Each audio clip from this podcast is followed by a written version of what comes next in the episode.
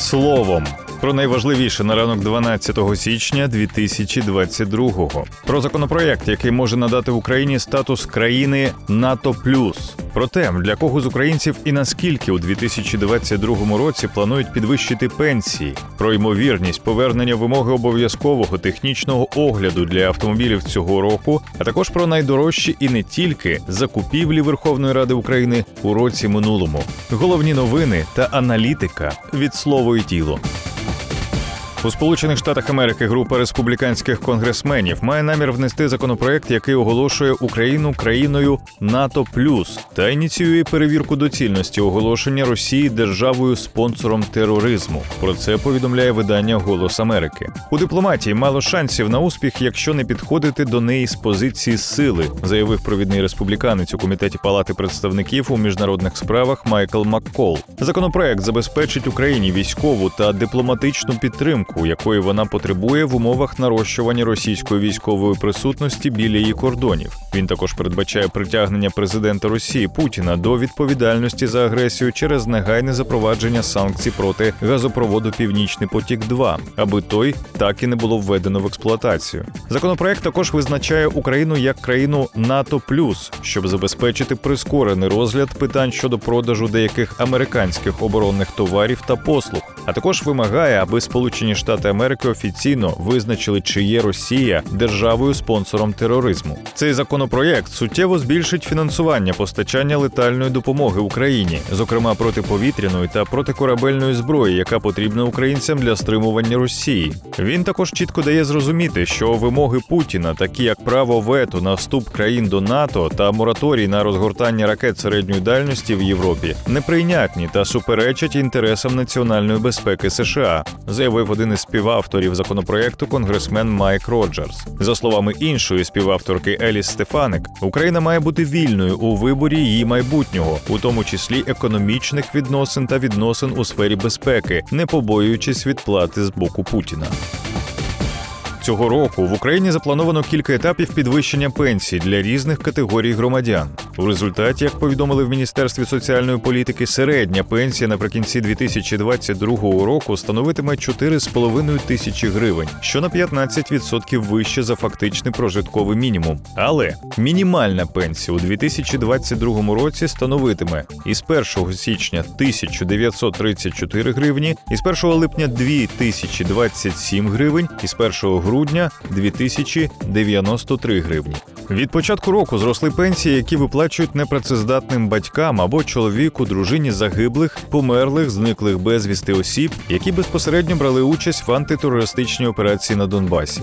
Наразі мінімальна пенсія у зв'язку зі втратою годувальника становить сім тисяч вісімсот гривень. Крім того, із січня збільшився розмір пенсії людям з інвалідністю внаслідок Чорнобильської катастрофи. Мінімальний розмір виплат тепер становить для першої групи інвалідності чотирнадцять тисяч шістсот гривень, для другої групи групи дев'ять з половиною тисяч, для третьої групи сім тисяч гривень. Починаючи з першого січня жінкам, які народилися в тисяча дев'ятсот шістдесят другому році, при зверненні вперше за призначенням пенсії за віком, встановлюється щомісячне підвищення у розмірі дев'ять відсотків. Розмір підвищення визначається індивідуально та залежить від розміру пенсії жінки, обчисленої з урахуванням набутого нею страхового стажу та зарплати. У березні відбудеться планова щорічна індексація пенсій, яка стосуватиметься десяти мільйонів українців. Очікується, що індексація поширюватиметься і на категорії пенсіонерів, яких виключили з цього механізму у дві тисячі сімнадцятому – журналістів, військових, державних службовців, вчених.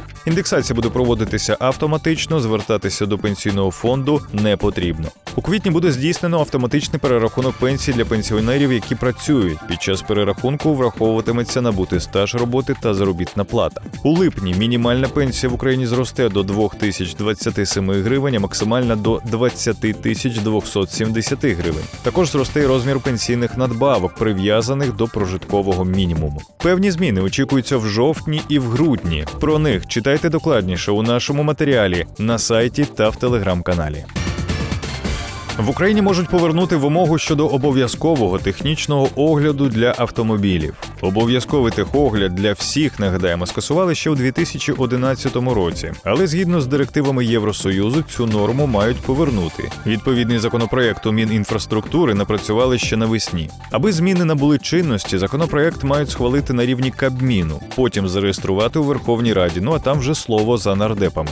Планується, що норму про обов'язкове проходження техогляду повернуть до законодавства не пізніше вересня дві тисячі двадцять другого. Періодичність проходження техогляду залежатиме від віку та типу транспортного засобу. Наприклад, у законопроєкті Мінінфраструктури йдеться, що пасажирські автомобілі, в яких не більше восьми місць для сидіння, крім сидіння водія, мають проходити ТО через чотири роки після першої реєстрації, а далі кожні два роки. Те саме пропонують і для вантажних автомобілів з повною масою до трьох з половиною тонн. Пасажирські автомобілі, в яких не більше дев'яти місць, які використовуються як таксі, повинні пройти ТО через рік після дати реєстрації і далі щороку. Крім того, обов'язково потрібно буде проходити техконтроль у разі перереєстрації транспортного засобу на нового власника, після ДТП, якщо були пошкоджені елементи, що впливають на безпеку руху, і у разі виявлення під час придорожньої перевірки недоліків, що загрожують безпеці руху.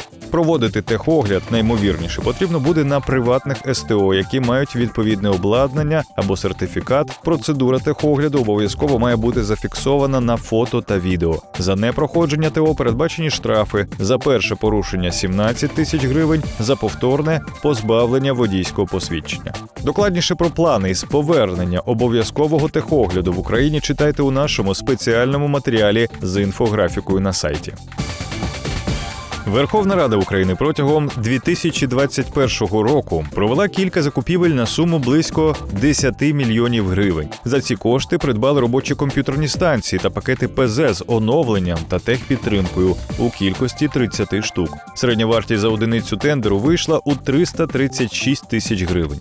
На другому місці серед найдорожчих закупівель – робочі комп'ютерні станції вартістю дев'ять мільйонів дев'ятсот п'ятдесят тисяч гривень за чотириста шістдесят комплектів. Середня вартість кожного – двадцять одна тисяча шістсот гривень. Інші закупівлі були вже помітно дешевші. Так, за багатофункціональні пристрої для сканування, обробки та копіювання документів переможець тендеру запропонував три мільйони триста тисяч гривень за чотири одиниці. Середня вартість одного виходить в вісімсот сорок одну з половиною тисячу гривень. У два мільйони шістсот вісімдесят тисяч обійшлася закупівля картриджів та тонер-картриджів для друкувальних пристроїв у кількості тисяча чотириста шістдесят штук. Середня вартість за одну тендерну одиницю вийшла тисяча вісімсот гривень. За копіювальні цифрові апарати для сканування, обробки та копіювання документів переможець тендеру запропонував мільйон шістсот вісімдесят тисяч гривень, теж за чотири одиниці. Середня вартість одного вийшла в чотириста двадцять дві з половиною тисячі гривень. За пам'ятний знак «Тризуб», який встановили на площі Конституції біля Верховної Ради України, заплатили чотириста сімдесят дев'ять тисяч гривень. За архівні стелажі – сто шістдесят тисяч гривень за двадцять п'ять штук.